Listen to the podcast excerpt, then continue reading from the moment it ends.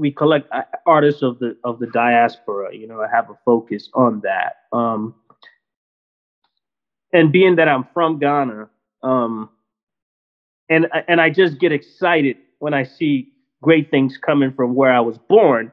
I think that makes me go back to Ghana to to pay a lot of attention to Ghanaian artists um, and and and and get excited by getting excited by them picking up works by them, you know.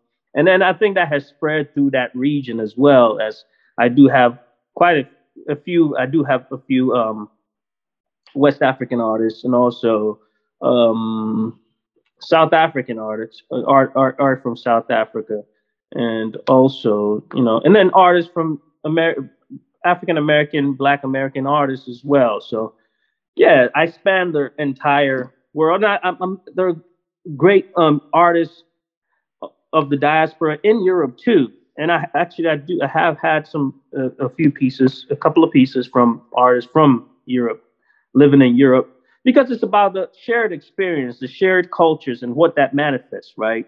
What that brings about.